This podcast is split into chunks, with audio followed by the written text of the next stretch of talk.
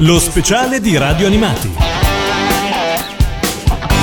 Responsabile della programmazione per ragazzi delle reti Fininvest dal 1980 fino ai primi anni 2000. Non ha mai sottovalutato le sigle TV e nella sua lunga carriera ha firmato i testi di centinaia di sigle di cartoni animati per Cristina D'Avena, Enzo Draghi, Giampi Daldello, Marco Destro e Giorgio Vanni. Oggi su Radio Animati abbiamo il privilegio di ospitare qua con noi Alessandra Valeri Manera. Benvenuta Alessandra. Grazie. Allora, torniamo un po' indietro nel tempo. Torniamo nel 1980 quando all'età di 23 anni ti sei ritrovata capostruttura della nascente Fininvest Invest per la fascia ragazzi. Come nasce questa tua avventura professionale e che difficoltà hai incontrato inizialmente in questo lavoro? Io credo di aver avuto la più grande fortuna che uno possa avere, di aver, fatto, di aver trovato l'unico lavoro che sapevo fare. Non esisteva prima fatto in questo modo. Per restare un po' nel, nel mio campo direi che se vogliamo usare le terminologie che si usano nel mio campo, per magia mi sono trovata seduta ad una scrivania come responsabile della fascia ragazzi Mediaset.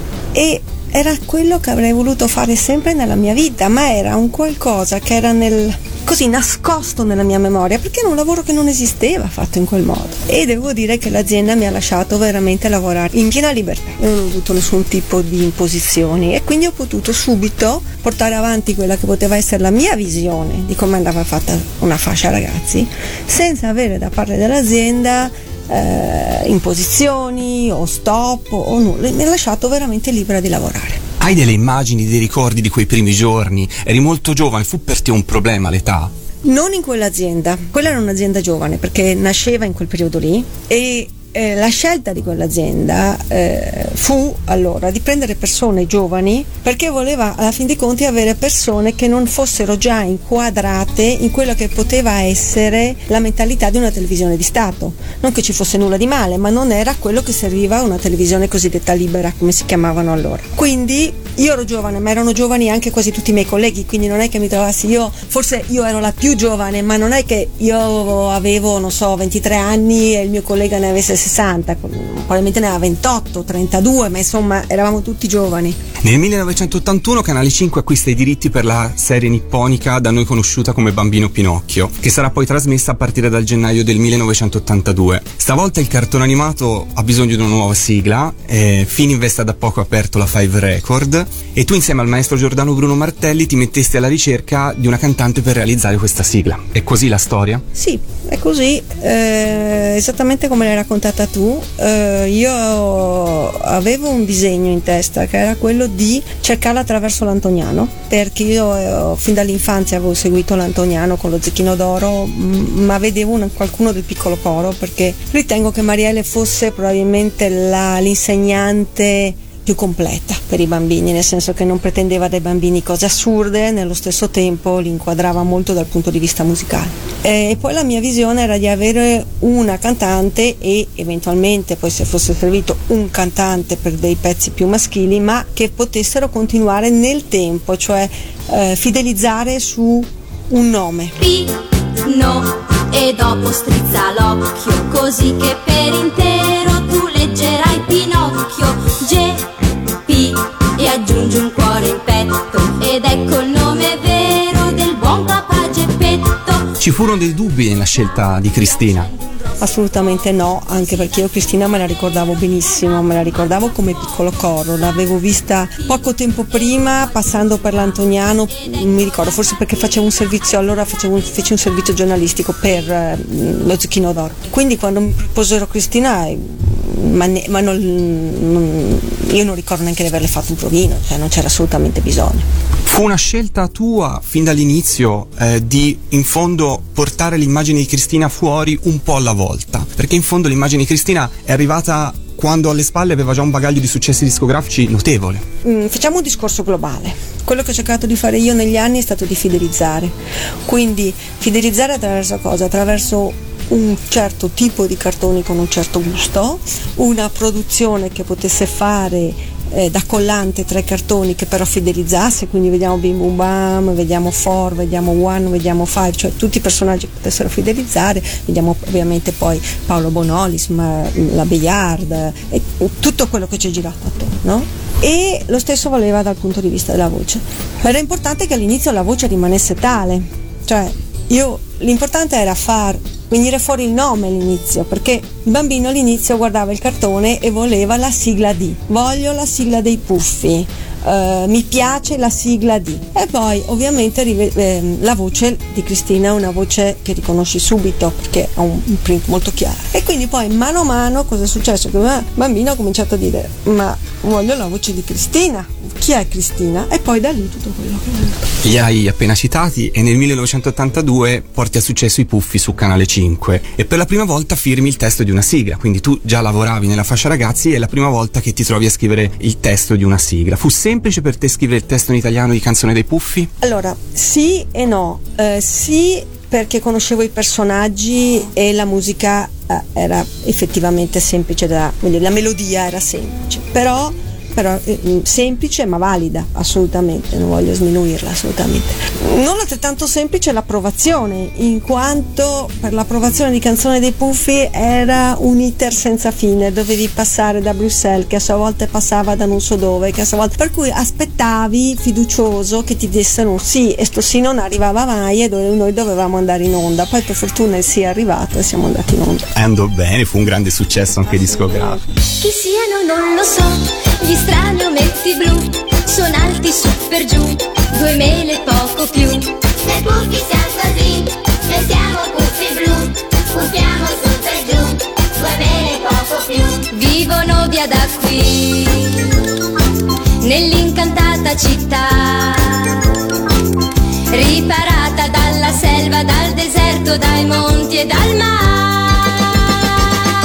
Di sigle dei puffi nel corso degli anni ne verranno poi realizzate più di 10 solo per la Five Record, senza poi contare gli album monografici. Oltre all'inevitabile prima sigla a cui uno si è affezionato, c'è un'altra sigla dei puffi alla quale ti senti più legata fra le tante? No, perché per me, francamente, quella a cui sono particolarmente legata, ovviamente, è Canzone dei Puffi. La cosa che ricordo molto bene è che tutte le sigle dei Puffi dovevano comunque, anche se create da noi, venire approvate. Quello che ci veniva regolarmente richiesto da chi doveva poi dare l'approvazione, che erano poi vari, per cui non era una cosa così semplice, è che comunque dovevamo alla fine fare sempre delle cose che fossero legate a delle marcette, che ci chiudeva un po' il campo, se vogliamo. Però questo era quello che volevano e poi ovviamente ovviamente si può spaziare all'interno della marcia, però erano molto specifici nella richiesta in quello che volevano. Ecco. Nel 1983 sono passati 30 anni esce il primo Fivelandia, la raccolta di sigle televisive tutt'oggi più famosa e longeva che terminerà dopo 22 anni di successi. Chi scelse il nome Fivelandia per la raccolta? Lo scelsi io, ma eh, eh, fu una cosa molto semplice. Noi avevamo allora un personaggio di nome Five, che penso sia ancora esistente da Canale 5, che comunque era, non so se lo sia ancora, la mascotte di Canale 5 ed um, in quel preciso momento era la mascotte la fascia ragazzi quindi è venuto abbastanza ovvio cosa dovesse poi essere. Quanto tempo era necessario per lavorare una tracklist del Fivelandia? Quanto lavoro c'era dietro nel realizzarlo graficamente, nel prepararlo? Io ricordo che in televisione già all'interno della posta di Bim Bum Bam si iniziava a vedere la copertina mesi prima poi dell'uscita del disco. E... No, in realtà voi lo cominciavate a vedere, se ricordo più o meno correttamente, verso il mese di novembre. Adesso grosse linee perché poi eh, Fivelandia era legato al periodo natalizio dobbiamo pensare che in quel momento lì c'era Bimbo Mix, Bimbo Parade, non mi ricordo, c'erano varie comunque collezioni che uscivano in quel periodo, tra cui poi lo Zecchino, cioè, cioè c'erano varie. E, ehm, e, quindi noi uscimmo anche noi con la nostra e tendenzialmente, se ricordo correttamente, cominciavamo a promuoverlo eh, non tanto in Bim Bum Bam dove forse si vedeva ma non era tanto lì quanto durante la sigla di coda del cartone per cui il concetto era se vuoi, quest- se vuoi riascoltare questa sigla la trovi in questo disco in Bim Bum Bam faceva parte era il regalo per la letterina ah, premiata, ecco. premiata sì. di, di Bim Bum Bam e c'è qualche aneddoto su questi insomma 22 numeri 22 volumi di Fivelandia in particolare che ti ricordi una lavorazione di un Fivelandia che magari ricordi più di un altro in realtà no nel senso che quello che mi è successo, io sono stata molto fortunata perché ho avuto dei collaboratori fantastici. Primo, beh, se vogliamo l'aspetto musicale, Cristina Savassandir, cioè un mito. Poi ho avuto papà Martelli, Giordano Bruno Martelli. Un, veramente io ho imparato tantissimo da lui, era molto severo nel modo di presentarsi così, però in realtà era poi un pezzo di pane ed era eccezionale. Poi ho avuto Nini Carucci, altro maestro eccezionale, Cassano, altro maestro eccezionale. Poi voglio dire, sono stati così tanti, Tanti. perché ne abbiamo avuti, abbiamo avuto eh, Pani, Fasano, eh, Giorgio, Max. eh, Tantissimi, adesso non mi vengono neanche in mente tutti quanti. Poi ho avuto sempre la fortuna di lavorare con dei grandissimi professionisti. Quindi ho ricordi belli, francamente. In generale. In generale. Fai prima chiedermi, hai dei ricordi brutti? Faccio prima dirtelo no. Questo è positivo. Senti, nel primo Fivelandia troviamo i ragazzi della Senna, sigla del Tulipano Nero, in una versione che eh, probabilmente fu, non so se un provino, so- com- insomma che cosa successe, perché nel testo della versione uscita sul Fivelandia c'è il famoso il 4 luglio si arrende il bastione, Allora, il 4 io ero luglio via. c'è la rivoluzione. Io che cosa via. successe? Io ero via e lasciai il tutto perché ero, credo che fossi in Giappone quella volta lì per scegliere dei cartoni. Ovviamente nel mio scribble, scribble, scribble, come dico io, eh, oltretutto se tu non va a sentire la melodia, 14 luglio ci- non ci sta, devi, devi in qualche modo giocare un po' sulla melodia. Io avevo lasciato una nota che evidentemente non è stata compresa e la mia nota è diventata il 4 luglio. Io tornai non- tranquilla. Quando ascoltai il prodotto dissi no guardate che il 4 luglio è la data della rivoluzione americana, non c'entra niente, quella bisogna fare il 14. Ah ma ormai siamo usciti. Dico beh bene, a questo punto facciamo una seconda versione e la correggeremo. Alla Bastiglia la gran folla si scaglia,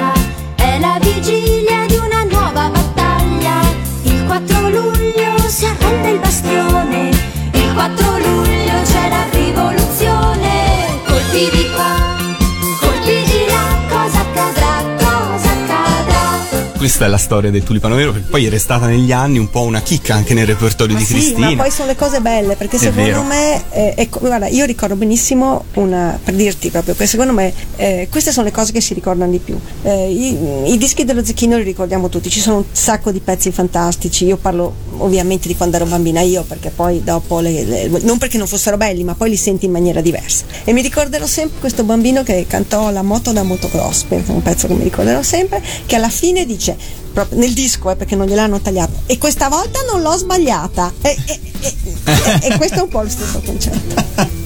A proposito di coro dell'Antoniano, eh, nei primi anni Ottanta furono realizzati alcuni album per la Five Record in cui assieme a canzoni dell'Antoniano stessa vennero riprese alcune delle sigle che avevi scritto ed erano state cantate da Cristina. Una di queste è proprio I ragazzi della Senna, che fu realizzata con un testo leggermente diverso dalla versione che conosciamo. Come nacque quella versione? In realtà il testo è stato ampliato, non è eh, diverso, nel senso che la, la versione di Cristina nacque come sigla e come tale restò e la strofa venne ripetuta, la stessa strofa credo venne ripetuta due volte. Poi nella realtà dell'Antoniano, essendo un disco che nasceva soltanto per essere una canzone, cioè all'interno c'erano canzoni proprio come tali, si pensò che era inutile fargli ripetere la stessa strofa, mi venne chiesto di scrivere altre due o tre strofe, a me sembra fossero due e credo addirittura che la versione dell'Antoniano, però andate voi a controllare, sia anche proprio più lunga come tempo, però andate a vederlo voi perché no- francamente non me lo ricordo più. Torniamo a parlare un po' di TV, la TV dei ragazzi. Nel 1984, con eh, l'acquisizione di Rete 4, il gruppo Fininvest amplia notevolmente le ore di programmazione dedicate ai più piccoli e ti trovi così ad ereditare Bim Bum Bam su Italia 1, Ciao Ciao su Rete 4, trasmissioni che fino a quel momento insomma magari avevano avuto una dimensione poco più che regionale. Arriva One e l'anno successivo Four, Paolo Bonolis e nel corso di vent'anni di programmazione tanti bravissimi professionisti. Bing come bimbo. Boom come sparo. Bam come bambola. Bambolina, bambolona, bamboletta. Mangi più ne ane, più ne metta? Bambolina, bambolona, bamboletta. Mangi più ne ane, più ne metta Che ricordo hai di queste trasmissioni? In che modo venivano differenziate anche? Allora, andavano in onda ad orari diversi, avevano conduttori diversi, pupazzi diversi. Uno dice, beh, cosa vuol dire? No, vuol dire perché poi ogni conduttore dà su- un suo imprint, avevano autori diversi, cosa importantissima, e andando in fasce orarie diverse avevano spesso anche un pubblico di età leggermente diverso. Faccio un esempio, noi all'ora di pranzo allora molti adulti tornavano a casa per mangiare, cioè a mezzogiorno diciamo ciao ciao poteva avere anche un pubblico che non fosse solo di bambini, alle 4 presumibilmente era solo di bambini. Allora i bambini uscivano da scuola alle 3 e mezza, quindi alle 4 andavano a casa per vedere Bimbo. Un'altra cosa importante da dire, evidentemente io ho fatto una scelta molto chiara, tutti i programmi per bambini devono essere per bambini e non per famiglia e qui c'è stata proprio diciamo forse una grossa eh, quello che ci ha distinto molto da altri canali. Molti di quelli che facevano programmi, tra virgolette, per bambini, in realtà cercavano un pubblico più vasto, probabilmente per avere più audience, e quindi cercavano un pubblico famiglia.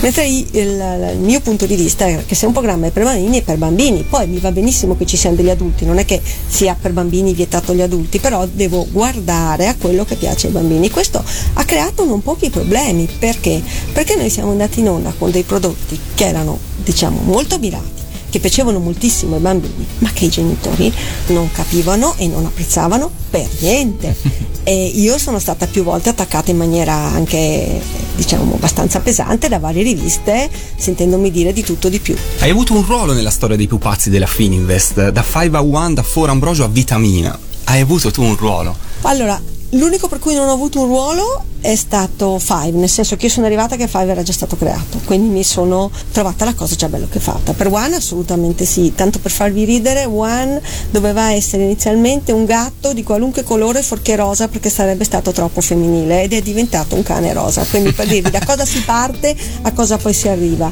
Perché? Perché quando si, io e, e qui torno al discorso dei collaboratori, quando si parte per un progetto, qualunque progetto sia, ci si siede attorno a un tavolo e si comincia, si fa un primo draft, da lì si comincia a lavorare tutti quanti.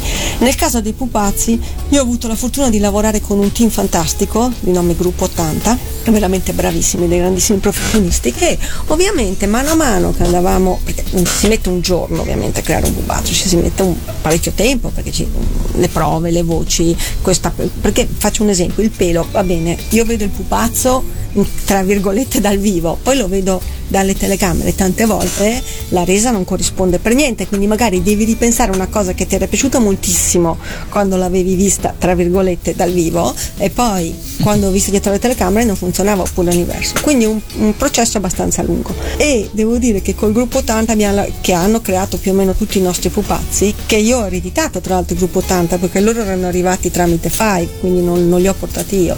Ho avuto la fortuna di lavorare con dei grandissimi professionisti che hanno creato degli splendidi pupazzi. E a cui poi furono affidati grandi doppiatori anche, possiamo dire. Assolutamente. Allora, un discorso è dire è parlare del pupazzo Certo. come immagine. Eh, i- i i- che poi non sono doppiatori, e questo è il punto, cioè la voce è l'anima del pupazzo. Giancarlo Muratori con One è sicuramente stato l'animo- l'anima di One. Ehm, e qui torniamo lì. Io credo che in Italia si sminuisca molto il ruolo della voce nel pupazzo. Secondo me è sbagliatissimo. Io sono convinta che Topo Gigio, che è un pupazzo splendido, geniale, ma senza la voce di Mazzullo che ha avuto, non È sarebbe vero. diventato quello che è diventato. No, senza togliere nulla a Topo Gigio, perché Topo Gigio è geniale, è mosso benissimo e tutto quanto. Però quanto ha dato lui e quanto ha dato il pupazzo, vogliamo mettere un 50-50 sulla carta? E penso che per One ci sia lo stesso discorso, lo stesso discorso valga per Ford, perché Pietro Balli è una forza della natura, eccetera, eccetera, eccetera. Che confusione for riesce a fare e sempre sempre a me tocca riordinare. Oh, com'è bello spostare tutto, lasciare il segno un po' dappertutto. Voi tutti i giorni bisticciate, poi la pace sempre fate.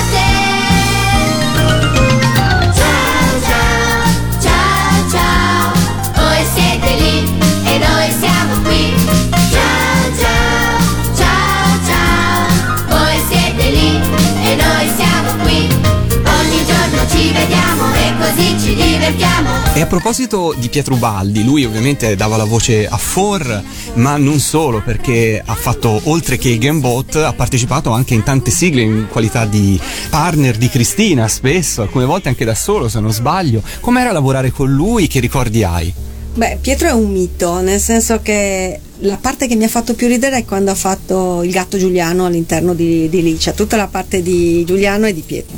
Pietro è, è- è- poi ha fatto dei vignomo. Io mi ricordo quando la mia nipotina, la figlia di mia cugina, era piccola, eh, quando era il suo compleanno la face- le facevo telefonare da De Vignomo e Pietro al telefono faceva la voce di De Vignomo era felicissima.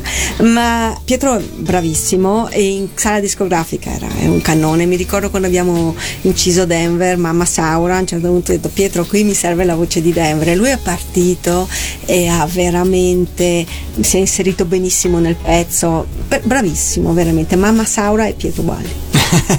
oh mamma Saura. Ti voglio bene Denver. Cucciolato verde senza età. Ti voglio bene Denver. Sei un giocherellone se ti va Ti voglio bene Denver.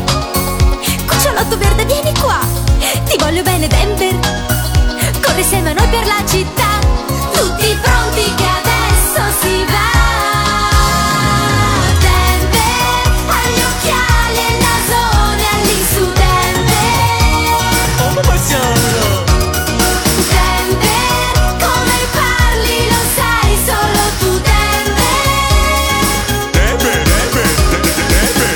Nel 1984 firmi Pollon Pollon Combina Guai usandolo per la prima volta lo pseudonimo Alinvest. Come mai nacque l'idea di usare questo pseudonimo? Ma questo nacque in realtà per una, una lunga storia, comunque per, per- per metterla in... era, era quasi una scommessa, ecco, mettiamola così.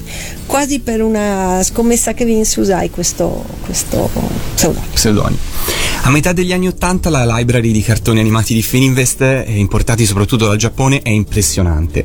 Come sceglievi i cartoni animati da portare in Italia? C'è stata qualche serie su cui non avresti mai scommesso del suo successo e che poi invece si è rivelata un successo enorme? Allora, partiamo dall'inizio della domanda. Come venivano scelti i cartoni? E torniamo indietro al discorso, la programmi per bambini che devono piacere ai bambini. In quel periodo lì avevamo una realtà che era una realtà statunitense dove c'erano dei programmi per bambini, io parlo, faccio un discorso generale ovviamente, non Certo. sto dicendo che fossero eh, o tutti splendidi o tutti brutti, però molti dei programmi per bambini della realtà statunitense erano dei programmi per bambini non particolarmente eh, allettanti. Perché? Perché eh, ricordiamoci che i puffi non sono statunitensi, i puffi vengono prodotti da Anne Barbera, però i puffi vengono da Bruxelles, Certo. ricordiamocelo bene questo, per favore non vengono dal Belgio, quindi non mettiamo i puffi lì dentro.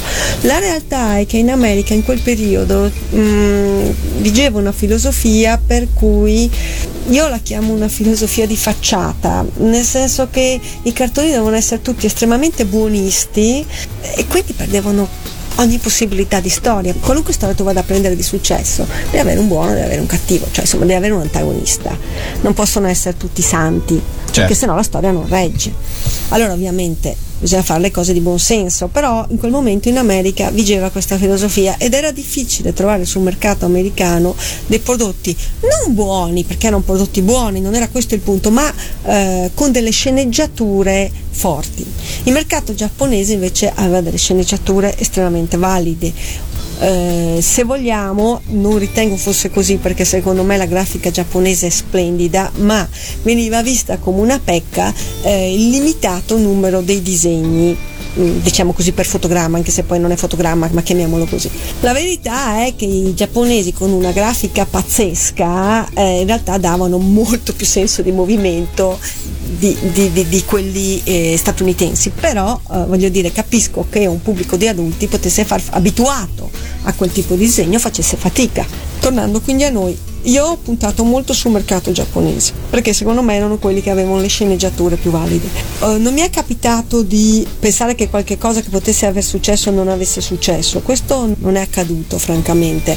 Il punto è che sul mercato c'è quanto c'è, Certo. quindi alla fine devi fare anche i conti di quanto hai e se hai un certo numero di ore di programmazione sai che, programmazione, sai che non tutte faranno proprio straboom, qualcuna farà boom boom, qualcuna farà straboom, è ovvio perché quello è quanto hai sul mercato. Insomma. Tra i tanti testi che hai firmato, ce n'è uno di cui ti senti più orgogliosa? Guarda, questa domanda dovevi farmela leggere prima, così mi preparavo. Ehm, allora, io ho cercato sempre di mandare un messaggio attraverso i testi. In, in alcuni testi è più, lo- eh, diciamo così, tra virgolette, è più visibile, in alcuni testi lo è meno, però è un messaggio molto chiaro. Tanto è che oggi quello che mi fa piacere è quando devo andare in aereo e sono in fila per consegnare il mio bagaglio, il mio biglietto e la persona che si occupa di questo mi dice ma è lei quella che ah, sa che io sono cresciuta proprio bene con i suoi testi, mi hanno dato tanto.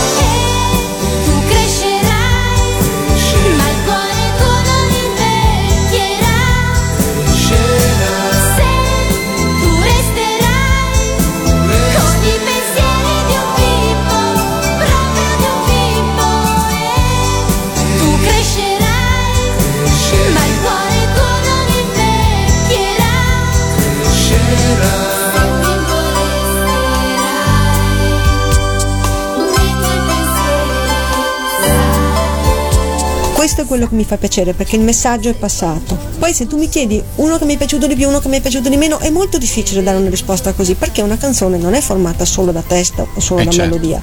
In realtà deve venire deve venire una cosa unica ed è qui che io ho avuto tantissima fortuna perché ho trovato dei maestri che hanno completamente recepito questo, che abbiamo sempre lavorato, evidentemente ognuno facendo la sua parte, ma sempre rendendoci conto che le due cose, testo e melodia, dovevano viaggiare insieme per non parlare poi dell'arrangiamento altrettanto importante.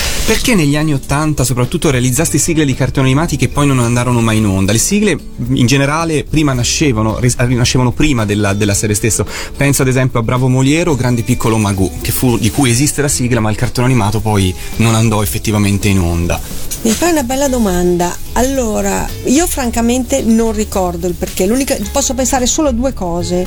Una che effettivamente poi, dopo aver avuto un'autorizzazione, l'autorizzazione per qualunque motivo ci venne tolta, o meglio, chi ce l'aveva dato non era autorizzato a darcela, quindi dopo ci è stato chiesto di non emettere una nostra sigla. Oppure, visto che tu mi dici che il cartone non è mai andato in onda, Esatto. mi fa pensare ancora di più che a questo punto o noi abbiamo rinunciato ai diritti dei cartoni, di quel cartone o addirittura l'azienda abbia deciso di cederlo a terzi. Ci sono poi delle sigle che, sempre negli anni Ottanta, penso ad esempio ai Men, i dominatori dell'universo, o i Popples, o i Piccoli, rimasero senza una sigla italiana, immagino per questioni di diritti.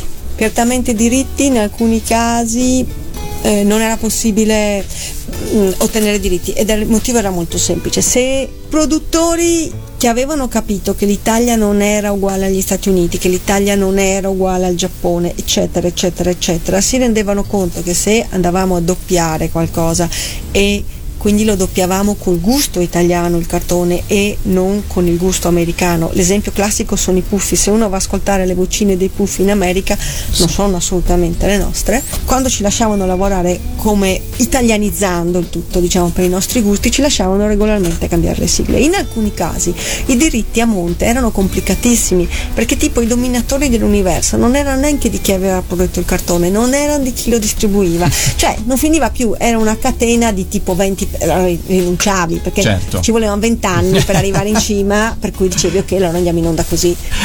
Il 3 febbraio del 1985 su Italia 1, nella mitica fascia delle 20, venne trasmessa la prima puntata degli Incantevoli Crimi, tutt'oggi una delle serie più amate. Per la prima volta, oltre a realizzarne la sigla, fu scelto di tradurre le canzoni interne. Come sicuramente saprai, tanti fan della serie e di Cristina vorrebbero vedere pubblicate quelle canzoni. Come mai non venne all'epoca o successivamente pubblicato un album con quelle canzoni? Non lo so perché, perché non lo pubblicarono, perché i diritti noi li avevamo, tant'è che potevamo adattarle, perché erano molte. Diventava molto complicato non adattarle, nel senso che il cartone si trovava veramente un po' in ginocchio, perché è vero che abbiamo un pubblico che ama che tutto sia ancora in giapponese, ma non era il pubblico dei bambini, quindi Certo. ovviamente noi dovevamo mirare al pubblico dei bambini. Quindi i giapponesi lì, eh, come, come devo dire, io con i giapponesi ho lavorato sempre molto bene, perché erano persone, cioè erano con i giapponesi lavoravi bene perché erano di gran buon senso, no? Cioè gli dicevi guarda, non- se, tu, se io ti mandassi un prodotto con delle canzoni interne in italiano, cosa fai? Dice le porto in giapponese, beh io ho lo stesso problema, le devo portare in italiano. Quindi ci, de- ci diedero i diritti, lì eh, dipen- non dipende da me, dipendeva dalla FAI, mm, non ero io la FAI. Spesso sai chi lo cerca non sa che c'è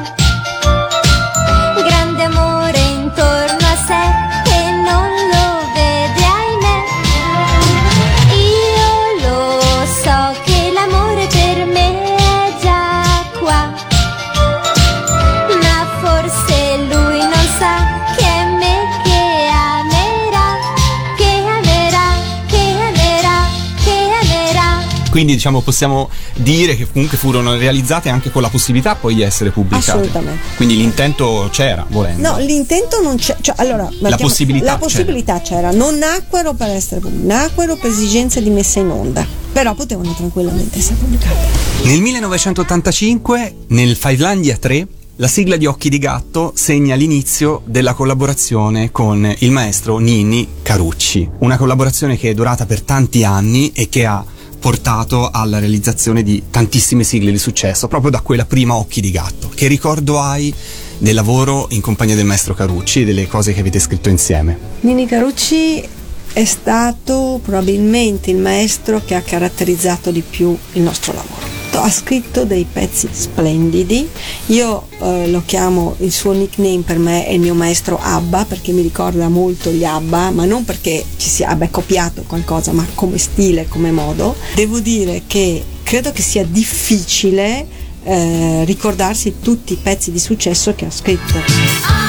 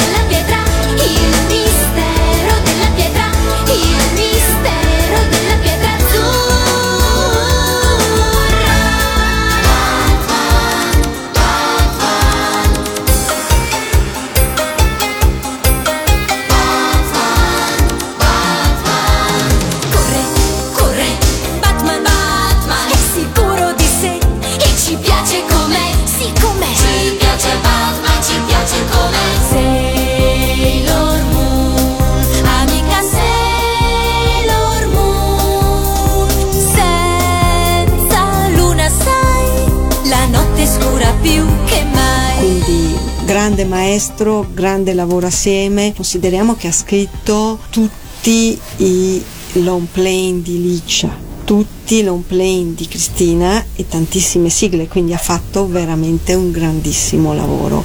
E ehm, anche lui è stato uno di quei maestri eh, che ha mm, sempre che si se- non si è mai sentito sminuito dal ruolo di dover scrivere per i bambini cioè la forza di questi maestri e qui torniamo un attimo a bomba è che quando tu lavori per i bambini molta gente dice "Ah, vabbè ma è una roba per bambini dai io questo non l'accetto perché il bambino è pubblico tanto quanto l'adulto, quindi deve avere lo stesso rispetto che per l'adulto. È ovvio che devo scrivere una cosa che piaccia al bambino e non mi interessa che poi piace anche all'adulto, mi fa piacere, ma non è questo il punto. Però non devo dire lo faccio col dito mignolo della mano sinistra perché tanto con i bambini, perché se questo è, è il tuo punto di vista non può funzionare. E Ninni, come tutti i maestri che hanno lavorato per la nostra fascia, è stato veramente un grande. Fra l'altro penso che con l'album di Arriva Cristina, con le canzoni contenute nell'album di Arriva Cristina, siate riusciti anche insieme a esplorare eh, forse anche dei testi e delle musiche un po', come dire, ancora un po' più avanti, no? Insomma, avete parlato di, si parla di sensazioni, si parla di emozioni, di ricordi, quindi al di là delle sigle che magari incentrate su un cartone animato in cui ovviamente c'erano degli obblighi legati alla trama stessa del cartone animato, quell'album può rappresentare secondo te un momento di eh, congiunzione artistica fra di voi un po' particolare nella vostra esperienza insieme? Direi decisamente di sì. Eh, posso dire poi a livello di testi che per me è stata una grande opportunità e mi hanno detto, però io non, non lo so perché non ho mai visto, che alcuni di questi testi sono stati poi ripresi su eh, dei, eh, penso, libri di lettura della scuola elementare come testi, però non lo, sape- non lo so, io vi dico cosa mi hanno detto ma potrebbe anche non essere vero. Lì eh, molti, è- mh, diciamo così, la scelta dei testi spesso e volentieri è stata una scelta di testi con un contenuto molto chiaro, con dei messaggi molto chiari. E quante sensazioni scoprirai. Ininterrottamente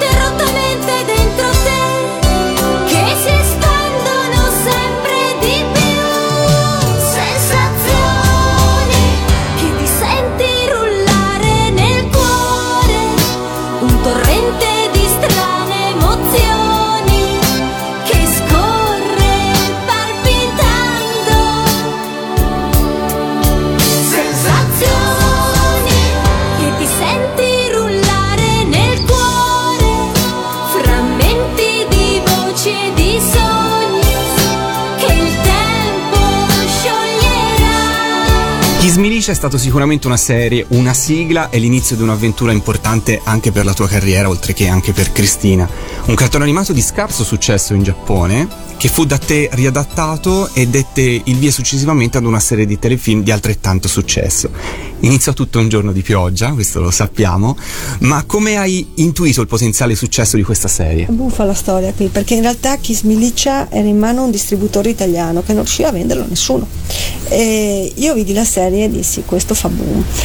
Ebbi molta fortuna perché in quel preciso momento lui aveva que- quel prodotto più altri due o tre prodotti che voleva venderci e con molta nonchalance ci vendette il tutto. Per farvi capire come ero sicura di Kiss Milicia, mi ricordo ancora che venne un proprietario di un'azienda di- che voleva produrre prodotti di diritti derivati e ci chiese con che cartoni saremmo andati in onda alle 20. Io gli dissi i due cartoni con cui saremmo andati in onda alle 20 e mi chiese uno dei due cartoni che non era Kiss Milicia, non vi posso dire qual era, ma se andate a vedere la programmazione lo capite facilmente. E io gli dissi guarda se mi posso permettere io le consiglio lei non mi deve dire questo, se lei non mi fa avere il contratto di quello che voglio io, io chiamo la casa, ma a quel punto gli ho detto le vuol questo, io le do questo. Certo. Eh, tre mesi dopo mi ha chiamato e mi ha detto lei doveva insistere di più. Ho detto scusi.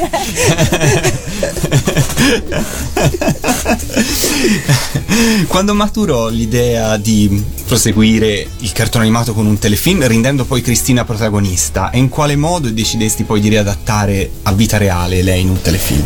Ma lì la storia è abbastanza semplice. Noi, eh, visto il successo della serie, diciamo, mh, io mi ero già mossa col Giappone per poter continuare la serie in animazione, perché era la cosa tra virgolette più semplice per motivi di diritti, insomma non entriamo neanche.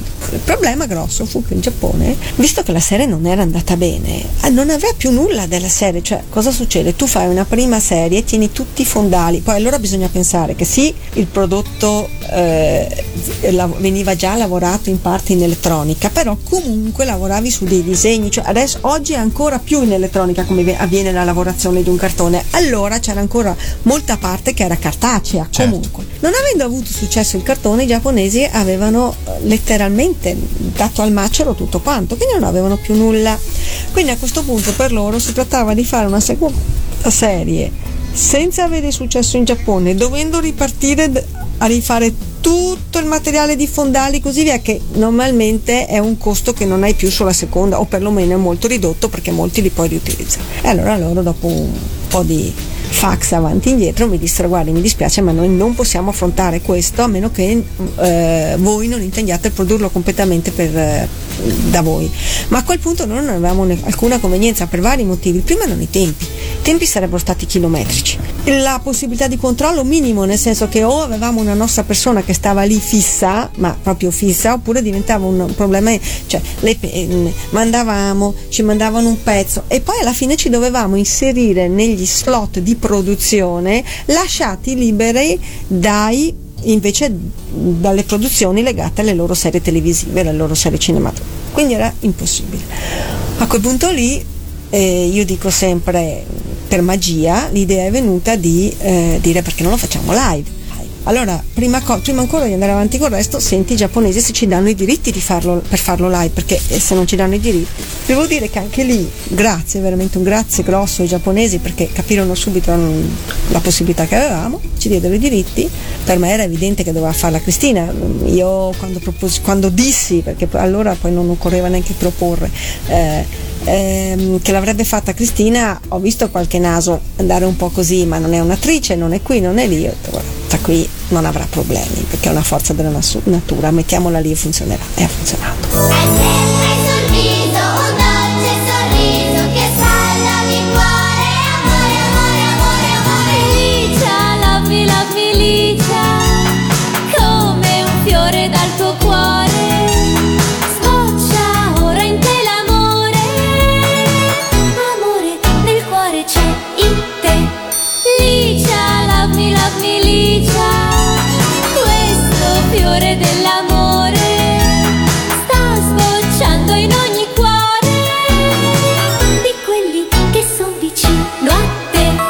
Dopo quattro serie di successo, l'idea di proseguire i telefilm rendendo Cristina protagonista. Quindi, in fondo, furono maturati i, i tempi anche per renderla veramente Eh, visibile. ormai, ormai Cristina era diventata un personaggio. Era probabilmente in quel preciso momento il personaggio più amato dai bambini e forse più conosciuto dai bambini e più amato dai bambini. Io ricordo questa scena pazzesca di Jerry Scott in una trasmissione, credo che fosse per il Natale. Allora, in presente vari ospiti, allora, registrazione e con noi ci saranno oggi eh, Cristina D'Avena. Cristina D'Avena, tutti i bambini dello studio si sono riversati, hanno dovuto interrompere la registrazione, si sono riversati sul palco. Fermi tutti, fermi, fermi. Per- no, era diventato veramente un grandissimo personaggio e quindi era venuto il momento di eh, farla vedere, di mostrarla, di, di dare, perché i bambini a questo punto se l'aspettavano. Il, il- il problema grosso quando hai questo, questo successo così grande è che se è vero che non ti devi mostrare troppo, ma allo stesso tempo se a quel punto lì non ti mostri, c'è una delusione. Certo. Quindi eh, a quel punto lì la scelta è stata, visto che Cristina mi ha chiesto Cristina se, se era disponibile a farla, lei ha detto sì che era disponibile a fare la serie, è stata di portare lei come protagonista. Io sono Cristina,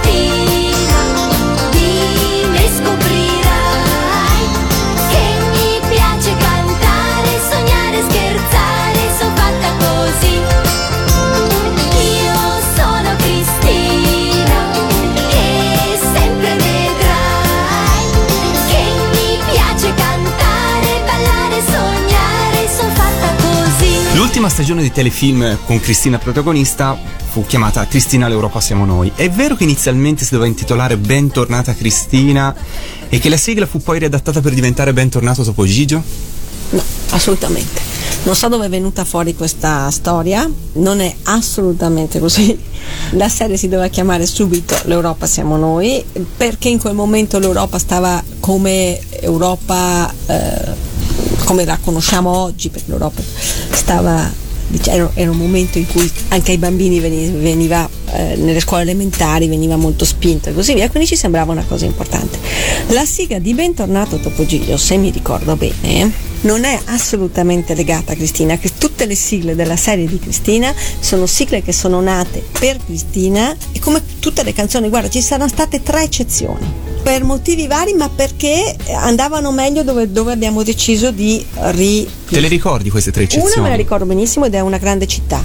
Una grande città. Io quando ho sentito Carucci è venuto a propormi la musica, la melodia di una grande città.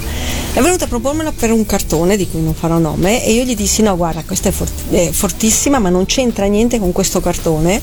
Allora siccome è un pezzo perfetto, è perfetto per Cristina, per, le- per il serial di Cristina, usiamolo lì perché proprio ci sta perfettamente e per questo cartone facciamo un'altra cosa. Questa è una, poi ce ne sono altre due ma vanno un po' la stessa roba. Credo che questa cosa di Bentornato Topo Gigio sia nata fra i fans di Cristina perché di sottofondo, durante gli episodi di L'Europa siamo noi, si sente la strumentale di Bentornato Topo Gigio, che poi sarà realizzata in realtà qualche anno più tardi come sigla. Quindi per questo forse in rete, insomma, fra gli appassionati era nato questo Eh, dubbio. Sì, ma non era quello. Non era Eh, questo. eh, può essere, perché allora dovrei andare a vedere i, i Q-sheet allora. Non nego questo perché dovrei controllare i Q-sheet, quindi non vorrei dire stupidaggini, ma vi garantisco che non era assolutamente la sigla di Cristina.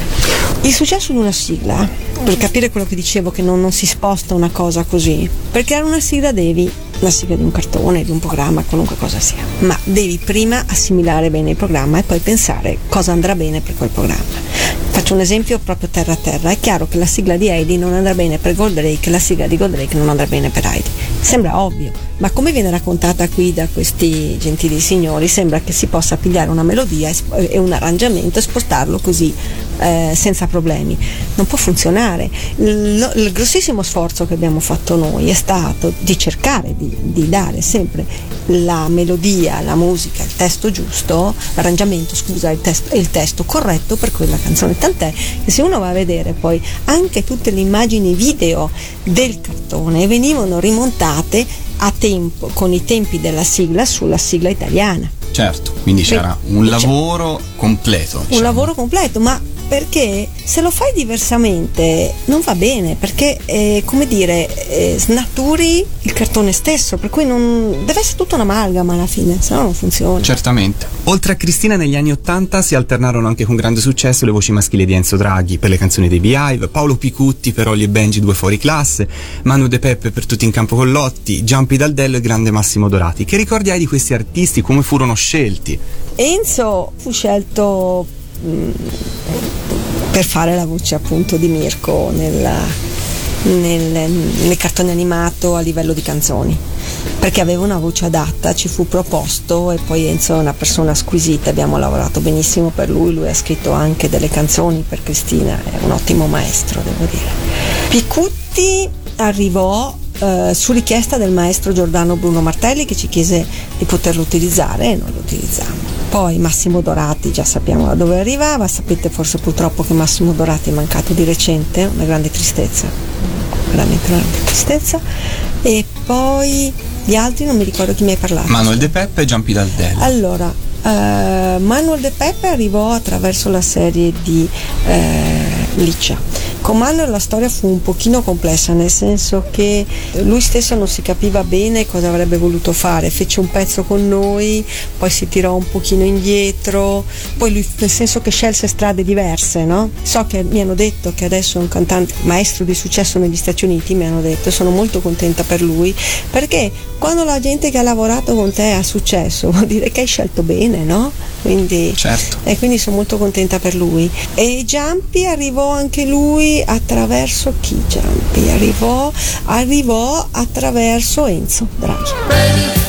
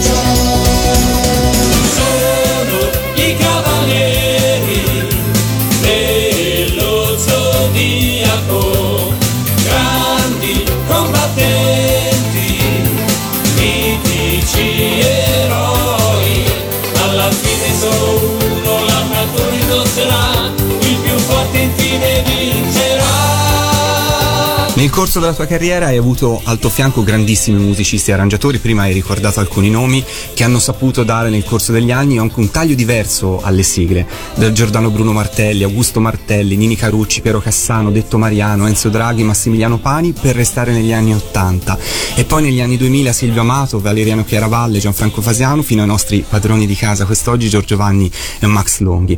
Trovavi stimoli diversi a seconda dell'autore nello scrivere i tuoi testi? Devo dire una cosa, tutti avevano colto appieno l'esigenza di fare una sigla che fosse adatta a quel cartone, quindi una melodia un arrangiamento e lì devo dire eh, tutti bravissimi, tutti con un loro stile evidentemente. E quindi questa è stata una grande fortuna per me, perché avere maestri che hanno, che ognu- dove ognuno di loro ha una sua personalità e quindi un suo stile, differenzia già automaticamente il prodotto.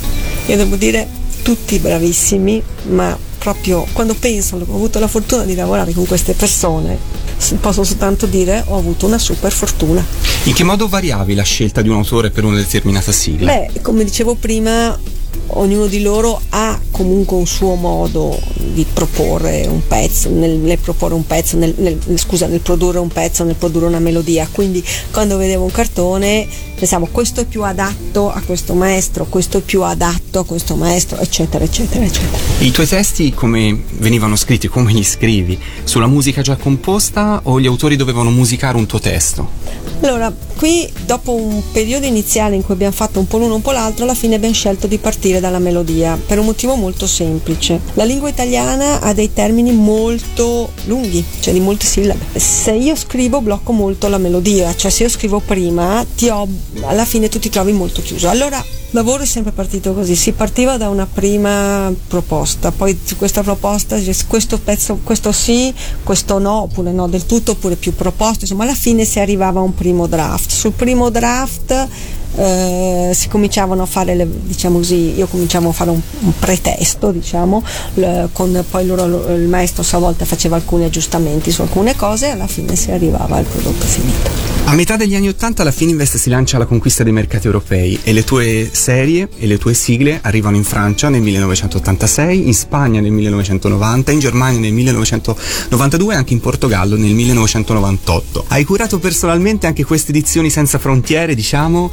e i testi stranieri dovevano essere da te approvati?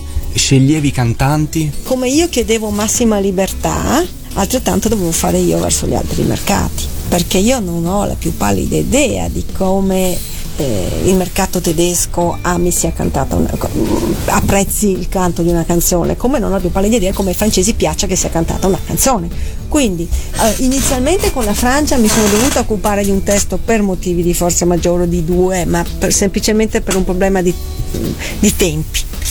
Risolto questo, io non mi sono più occupata dei testi, eh, assolutamente. E per la Francia inizialmente abbiamo seguito noi le registrazioni, ma io sono andata in sala di incisione due volte semplicemente per assicurarmi che non avessero problemi col materiale che gli mandavamo e così via. Poi ci è andato Carucci per un po' di volte, dopodiché li abbiamo lasciati tranquillamente eh, indipendenti perché eh, ogni nazione ha un suo gusto ti- e poi ogni cantante ha un suo modo.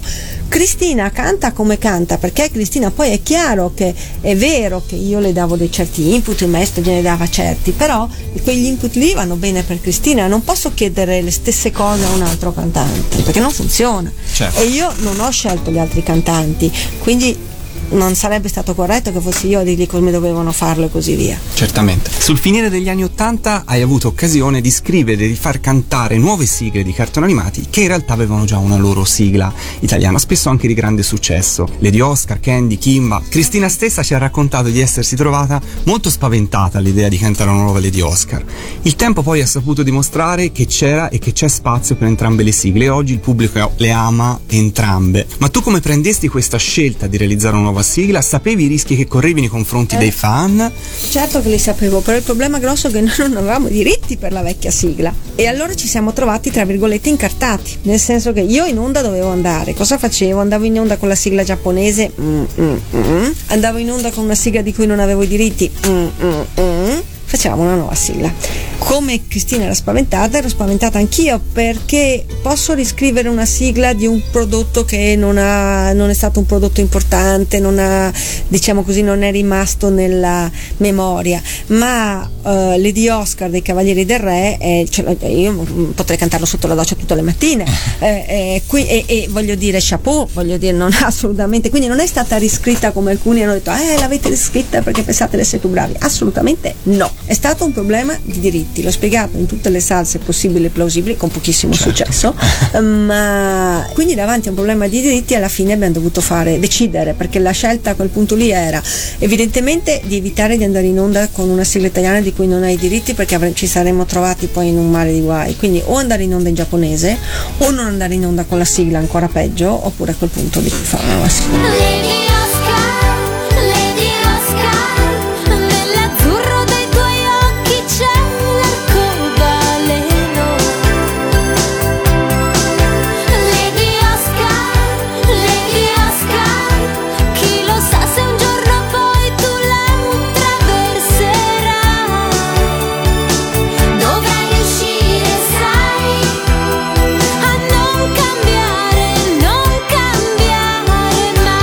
Soprattutto avevi quelle sigle che erano state realizzate dagli artisti e gruppi, appunto hai citato prima i Cavalieri del Re, Elisabetta Viviani, Super Robots che insomma appartenevano alla fine degli anni 70, primissimi anni 80. Guarda, in realtà, nel senso, se mi piaceva, se mi chiedi se mi piacevano tantissimo, Eh, io ti posso dire una caterva di, di sigle che mi sono piaciute tantissimo, Capitan Harlock, Mazinga, ehm, come si chiama, Lady Oscar, ma tanti, te ne potrei nominare veramente molte. La realtà è che pochissime sono andate in onda in contemporanea con noi, in quanto Heidi e Mazinga sono prima Esatto. di Mediaset. L'unica che è andata in onda in contemporanea con noi in realtà è stata Lady Oscar, perché più o meno tutto il resto era stato subito prima di noi. Esatto, sì. Quindi Negli anni 80 alla voce di Cristina si sono affiancate altre voci maschili, come quella di Marco Destro, a cui ha affidato le sigle per il pubblico maschile. E giusto per citare un suo grande successo, i Power Ranger. Eh, come portasti Marco Destro nel mondo delle sigle? Come fu lavorare con lui? Guarda, Marco, che tra l'altro non sento tanto tempo, avrei voglia di risentire, mi farebbe molto piacere risentire. Andai a un eh, programma a cui mi viene chiesto di andare da padre Berardo dell'Antoniano di Bologna, che era un eh, programma che si svolgeva ad Asti ed era un programma di canzoni per bambini. Non era un programma televisivo, era un, eh, un programma teatrale, diciamo all'interno di un teatro. Non era un programma teatrale, erano canzoni cantate all'interno di un teatro. E lì Marco si presentò come ospite, non come concorrente, cantò e mi piacque moltissimo la sua voce e da lì gli chiesi se voleva collaborare con noi. E furono anche grandi successi, anche i suoi. Insomma, i Power Rangers tuttora tanti la ricordano, quindi fu, caratterizzò un decennio comunque la sua voce. Prima. Assolutamente, assolutamente e poi devo dire che mh, anche Marco, io ho avuto, vedi, ho avuto grandi fortune perché non solo ho lavorato con dei grandi, ma dei grandi che eh, conoscevano cosa voleva dire essere umili, nel senso nessuno di noi sa tutto e siamo tutti disponibili ad ascoltare l'altro, poi possiamo rimanere della nostra idea, però intanto ti ascolto e È vedo vero. se qualcosa succede, se mi, se mi suona e, e devo dire che anche con Marco abbiamo lavorato molto bene.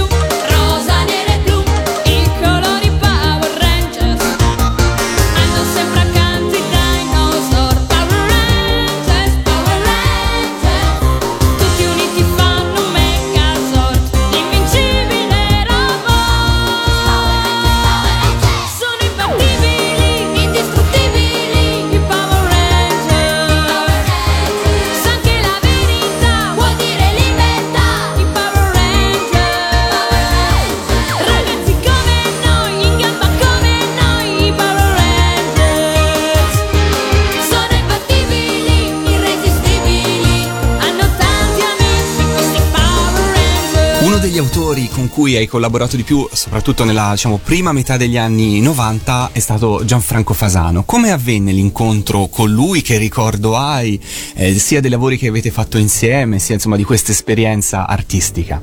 Allora, fa- ovviamente sapevo già chi fosse Fasano, non, non è che è un maestro già molto noto, ma la cosa buffa fu questa, che io in uno dei miei viaggi in Giappone avevo ricevuto tipo il giorno prima eh, da Marielle Ventre la versione delle canzoni di quello Zecchino nella versione piccolo coro e quindi era una musicassetta e io la misi nel bagaglio a mano che avevo per quel viaggio insieme al mio piccolo mangianastri e, e partì. Allora mentre sono in volo eh, dico ma adesso ascolto sta cassettina, metto su, comincio a sentire i pezzi, tutti carini, poi capito su un pezzo e dico ma questo è un pezzo è fantastico, ma che pezzo è? Allora lo riascolto, troppo bello, lo riascolto un'altra volta. Pezzo bellissimo, devo lavorare con questo maestro, era goccia dopo goccia di Franco Fasano. Infatti, sono tornata in Italia e poi ho lavorato con Fasano. Fra le tante sigle che avete realizzato insieme con lui, Piccoli problemi di cuore si può definire forse quella che ha riscosso veramente un successo. Insomma, se all'epoca eh, fossero esistiti ancora i 45 giri, era un singolo di successo quello. Sì, sì, assolutamente. Quindi è stata una collaborazione splendida anche con lui. Ma ripeto, io ho avuto veramente fortuna, ho lavorato veramente bene con tantissimi grandi professionisti. Non è facile. Piccoli problemi di cuore nati da un'amicizia che profuma d'amore. Sono piccoli problemi di cuore dove un bacio rubato è qualcosa di più. Fan sognare, trepidare, bisbigliare dolcemente I love you. Sono piccoli problemi di cuore dove anche un sorriso è qualcosa di più. 97 la prima collaborazione con Giorgio Vanni e Max Longhi, che dette il via ad una lunga collaborazione che prosegue tutt'oggi. Cosa ricordi di quell'incontro e cosa pensi che abbiano portato il loro gusto musicale nella vostra collaborazione nel mondo delle sigle e dei cartoni? Bella domandina. Allora, mh, la cosa nacque così. Io conobbi Max attraverso Cassano. Max co- eh, lavorava assieme al maestro Cassano, io con Cassano eh, feci alcune sigle. Dopodiché su- passò un po' di tempo e un giorno mi- Max mi, chiede, mi chiese un appuntamento. eh, guarda che vorrei fare anch'io delle sigle, scrivo, posso proporti qualcosa? Guarda, sì, volentieri, adesso c'è un certo numero di maestri che stanno lavorando, però vediamo un po' cosa può succedere. Quindi la prima sigla fu Superman, la seconda fu L'incredibile Hulk e poi arrivò Dragon Ball. Sì, vantaggio di lavorare con eh, Max e Giorgio fu che erano già un team. Sono estremamente preparati e poi anche loro sono subito entrati nel clima cartone. Forse probabilmente anche perché Max, avendo lavorato prima con Cassano, aveva già capito quali potevano essere le nostre esigenze, cioè la necessità di amalgamare completamente il prodotto a livello di melodia e di arrangiamento alla realtà del cartone. Devo dire, anche con loro subito ci siamo capiti e abbiamo lavorato subito bene assieme. Eh, dare a loro Dragon Ball voleva proprio dire che eravamo bene amalgamati. Insomma. Superuomo, Superman, la tua doppia identità ti creerà difficoltà, ma resterà un segreto Superman. Superuomo, Superman, lotti per la libertà, difendendo con lealtà grande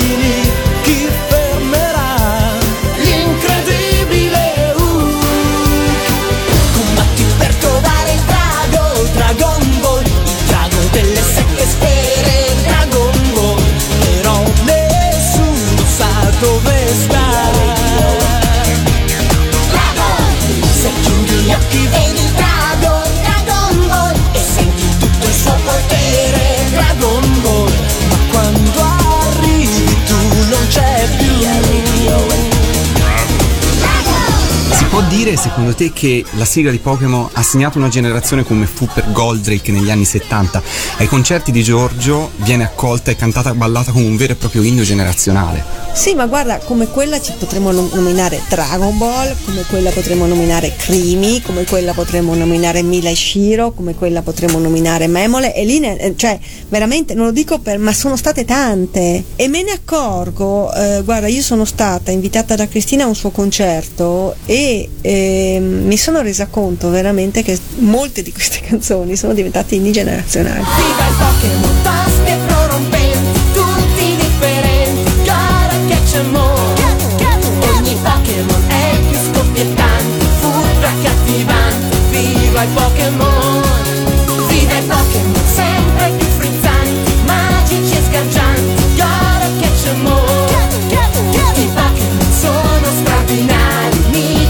avversari. Viva il Pokémon.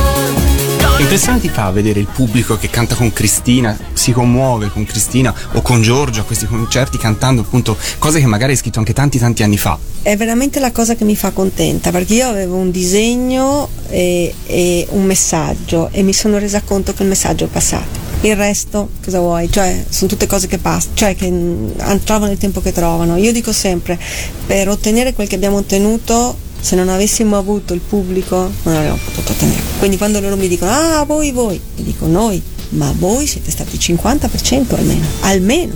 Se voi non, non ci davate i ratings che ci davate, È vero. Nel 2001 la sigla di Fancy Lala, cantata da Cristina e firmata da Max, firmata da te insieme a Max e a Giorgio, venne trasmessa in televisione in versione completa. Fra l'altro, poco dopo le sigle iniziarono invece ad accorciarsi sempre di più. Ti ricordi perché fu fatta questa scelta? Fu una cosa che gestissi tu Io direttamente? credo che nel 2001 avessi già lasciato l'azienda, se non sbaglio la stavo lasciando, ma comunque non, non te lo so dire. Io da quando ho lasciato l'azienda poi ovviamente non, non faccio più parte delle persone che decidono. quindi- Certo. Ti ricordi l'ultima sigla che hai firmato per, eh, per la TV in quel periodo? Guarda, sembrerà strano, ma per me è una cosa che, come dirti, non ha avuto un inizio e una fine, è una cosa che continua. In divenire. Sì, in divenire. Infatti, tutt'oggi per fortuna continui a lavorare insieme a Giorgio e a Max. E quindi sono arrivate le nuove sigle di Gormiti, Detective Conan e Overchamps. Come stai vivendo questa, diciamo, seconda parte, questa nuova avventura? Bene. in continuità. In continuità non, eh, è cambiato il mondo della televisione, ma soprattutto è cambiato il modo di proporre i prodotti. Quando ho cominciato io con Mediaset, la televisione era la prima scelta dei bambini, oggi non lo è più. Eh, quindi bisogna guardare ad altri mezzi, bisogna guardare altri modi di proporre. L'altro giorno ho sentito in- da qualche parte qualcuno che diceva eh ma una volta o guardavi Italia 1 o guardavi Italia 1, in realtà non era per niente vero, c'erano altri canali, tra cui la RAI, tra l'altro, che dava parecchie ore di programmazione per i bambini. La realtà è che probabilmente per i bambini il prodotto più allettante era quello di Italia 1. Oggi ehm, la verità è che molto spesso eh, non c'è una continuità no? per i bambini, cioè un po' qui, un po' lì, mm, non hanno un- diciamo, una continuità di programmazione nelle varie reti. Le poche che lo fanno sono quelle che hanno più successo. Conservi nei tuoi archivi personali provini delle tue sigle, testi che hai scritto? Assolutamente. Quindi magari, non so, un provino di Calimero cantata da Fasano o Siamo fatti così cantata da Mina? Essendo scritto da No, Massimiliano. assolutamente, a parte credo che Mina non l'abbia mai cantata, No, no. anzi lo escludo, non ricordo questo, ma no, ma il bello di queste cose è avere un bel ricordo, ma poi lasciarlo andare. Se vivi nel ricordo, non vivi più, devi vivere con quello che viene oggi, non che rinneghi quello che hai fatto, assolutamente no. Io ho una riconoscenza infinita per l'opportunità che mi è stata data da tutti quelli che me l'hanno dato, pubblico per primo. Però ci ho detto, è passato. Guardiamo quello che si può fare oggi. Ho citato Mina non a caso prima perché tu dimmi che città ha la stessa musica di Sempre attento al regolamento del monografico di Palla al centro per Rudy e l'hai firmata tu, anche se con uno pseudonimo. Fu una bella soddisfazione. Cosa ricordi di quell'esperienza? Anche qui eh, io ringrazio tantissimo per l'opportunità che mi è stata data. Non essendo una sigla per ragazzi, in realtà io c'entravo molto poco lì, però cosa succedeva? Che volevano utilizzare una eh, melodia su una, di una sigla che avevamo fatto, quindi a quel punto lì abbiamo lavorato assieme.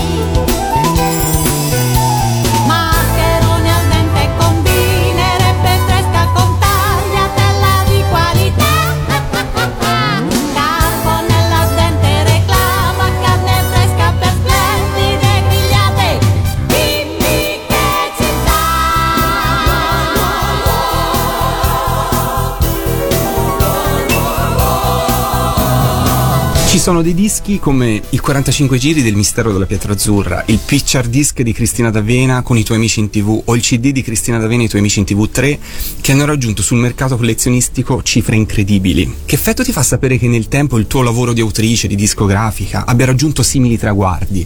Sì, ma allora mm, dobbiamo mettere i puntini sulle i. Forse io sono stata quella che ha messo insieme il tutto, ma non è il mio lavoro. È Alessandra, Cristina, eh, Bonolis, cioè, eh, Bim Bum Bam, i maestri, tutti i maestri, Mediaset che ci permetteva di andare in onda con tutto. Quindi eh, eh, sì, io se volete ho fatto da collante, però non sono solo io. Queste cose qui funzionano perché è tutto il gruppo che Certo. funziona. One, pensiamo solo a One, tutti i bambini che si ricordavano di One, i cremini di One, One che voleva sempre il cremino, cioè è tutto tutto, tutto, tutto, non, pensiamo, io avrei potuto avere un miliardo e mezzo di idee, se non avessi trovato i professionisti che ho trovato sulla mia strada, vi assicuro che non sarei andata da nessuna parte. E non lo dico perché è proprio è così, non lo dico tanto per dirlo, è così. Ed eri a conoscenza di questi eh, risvolti collezionistici di appassionati che appunto eh, tutt'oggi ricercano questi dischi. Devo guardare per occhi. no, eh, sì, me, me- me- me l'aveva detto Cristina, me l'ha detto Cristina recentemente. Capisco, perché capisco che se è qualcosa che ti resta, qualcosa della tua infanzia che vuoi in qualche modo recuperare, vai lì, no? Quindi ci sta. Però quello che voglio dire è che non sono i miei No, successi, un sono i di successi squadra. di un team Certo. che ha avuto la grossa fortuna di trovarsi insieme, di lavorare molto bene e questo è stato il risultato. Nei 45 giri del mistero della pietra azzurra in particolare fu l'ultima sigla Five Record a essere pubblicata su 45 giri. Ti ricordi perché fu pubblicata molto tempo dopo l'uscita del cartone animato? Queste sono le domande che gli appassionati ovviamente, però chiaramente non Ma, è detto che eh, si guarda, sappia. probabilmente non, cioè, allora, non me lo ricordo assolutamente, non dipendeva da me perché io non mi sono mai occupata della pubblicazione poi fisi- fisica del disco, quindi francamente non ho la più pallida idea. Il tuo lavoro come responsabile della programmazione della fascia ragazzi si è sempre trovato sotto il fuoco incrociato. Da una parte magari il movimento italiano dei genitori, dall'altra parte i ragazzi appassionati di animazione che magari mal tolleravano certi adattamenti. Come ti trovavi lì nel mezzo? Come influenzavano il tuo lavoro e come sono cambiate nel tempo queste due parti secondo te? Allora, beh, nel mezzo mi trovavo a, a dover schivare i colpi. Ehm, in realtà ho avuto una grande fortuna, io ho avuto una grande maestra, che è stata la signorina Marielle Ventre, che un giorno mi disse una frase che non dimenticherò mai. Se sei veramente convinta di qualcosa, vai avanti anche se tutti sono contro di te. Mi vengono le lacrime agli occhi mentre lo dico. Ma è stata una frase che mi è servita per, tutto, per tutta la mia vita lavorativa. Io ero convinta di quello che stavo facendo, alla fin dei conti i numeri mi davano ragione e a quel punto lì la verità era che il mio pubblico non erano i genitori, il mio pubblico non erano i fanatici del, del testo giapponese, della citazione giapponese, che va benissimo che ci siano, non voglio essere fraintesa. Sul, su questa storia dei genitori mano a mano è calata evidentemente perché ma per motivi molto ovvio, molto ovvi mano a mano i, i bambini hanno cominciato a diventare adulti per cui l'abbiamo visto in realtà nelle programmazioni negli Stati Uniti fino a, una, fino a alcuni anni fa alcuni un po' i cartoni animati rimanevano relegati al settore bambini. Quando i bambini che sono cresciuti con certi cartoni sono arrivati ai posti di comando della, comando della programmazione, hanno cominciato ad arrivare i Simpson, eccetera, eccetera, perché ci si è resi conto che i cartoni animati possono anche non essere solo per bambini, e non era il mio caso perché mi occupavo di bambini, ma questo per dire che ovviamente i cartoni animati hanno trovato anche un altro spazio. Per quel che riguarda geni- quello che ti dicevo prima, i genitori, ovviamente se tu sei cresciuto con un certo tipo di animazione fai fatica ad accettarne un'altra. Poi eh, la violenza, francamente i nostri cartoni di violenza veramente garantisco, non ne avevano, erano controllati, ricontrollati e ricontrollati, addirittura avevamo nel dubbio avevamo lo psicologo che veniva a controllarli, per cui eh, francamente non- mi, mi sentivo sempre la coscienza molto in ordine. Se uno vuol dire ma però quella sequenza dovevate, a fin dei conti c'è una storia, allora non, non le- non fa- facciamo sì che i nostri, libri non- i nostri figli non leggano mai un libro, perché anche in un libro, in un qualunque racconto, ci sarà sempre una- un buono un cattivo, voglio dire. Sai che fra molti ragazzi cresciuti con i tuoi programmi c'è chi ha voluto saperne di più eh, su di te e in rete esiste un sito anche proprio dedicato a tutto il tuo lavoro, eh, a quello che hai fatto in questi anni, eh, realizzato fra l'altro da un ragazzo si chiama, lo salutiamo e ringraziamo Dario Pietrobono che ha, insomma ti ha eh, omaggiato senza che ringraziamo anche perché ci ha dato spunto per tante domande. Che effetto ti fa sapere che comunque eh, le generazioni pur crescendo magari adesso non seguendo più i cartoni animati eh, comunque eh, portano dentro di sé un ricordo di tutto quello che hai fatto? Guarda, io sono molto riconoscente perché per me questo riporta al discorso che dicevamo prima, che veramente il, il messaggio, il lavoro, il, il- rendere, il dare qualcosa ai bambini che piacesse veramente ai bambini di continuo, è passato. Io ricordo delle lettere, noi a un certo punto eravamo così pieni di lettere per Bim Bum Bam che non sapevamo più come fare perché arrivavano tali quantità di posta che era, era diventata, non sapevamo quasi più dove mettere questi sacchi di posta. Allora ogni tanto passavo, pigliavo delle manciate di posta, poi le mettevo le aprivo. E ricordo una lettera di un bambino che mi colpì tantissimo, che, dove adesso sto riassumendola, ma il succo era questo, io arrivo a casa, ho la chiave di casa, apro e ho freddo, e ho freddo perché non c'è né mamma né papà perché sono a lavorare. E allora eh, per prima cosa abbraccio il termosifone perché è caldo, poi aspetto le 4 perché arrivate voi e mi scaldo. Allora evidentemente noi non siamo né la mamma né il papà, sia ben chiaro, la televisione, la televisione, la sua mamma e il suo papà lavoravano per poter dargli un futuro migliore, quindi nessun- niente veniva contestato in tutto questo. Però evidentemente noi l'abbiamo aiutato in quel preciso momento. Eh, questo sono contenta.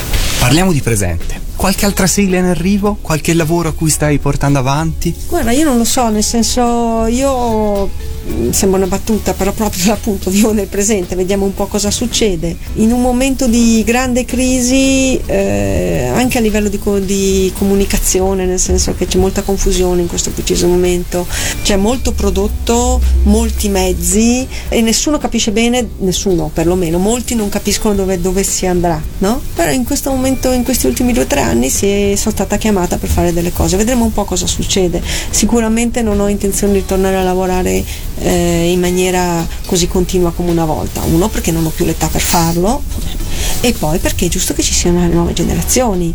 Io credo che sia importante che ci siano dei giovani oggi a gestire le cose perché in fin dei conti io di anni ne ho 57, quindi voglio dire ho comunque 57 anni, non ne ho eh, 23 come quando ho cominciato in Mediaset, forse ci vorrebbe un altro 23 anni eh, per far ripartire qualcosa. Alessandra, io ti ringrazio tantissimo per il Grazie a tempo che ci hai dedicato. Grazie mille davvero.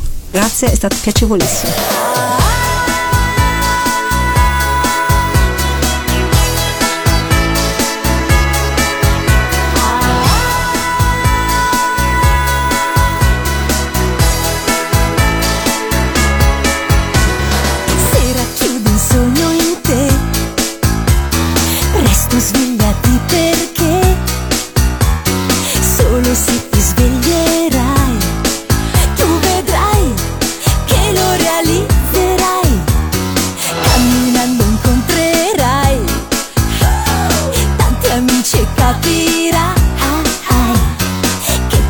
Con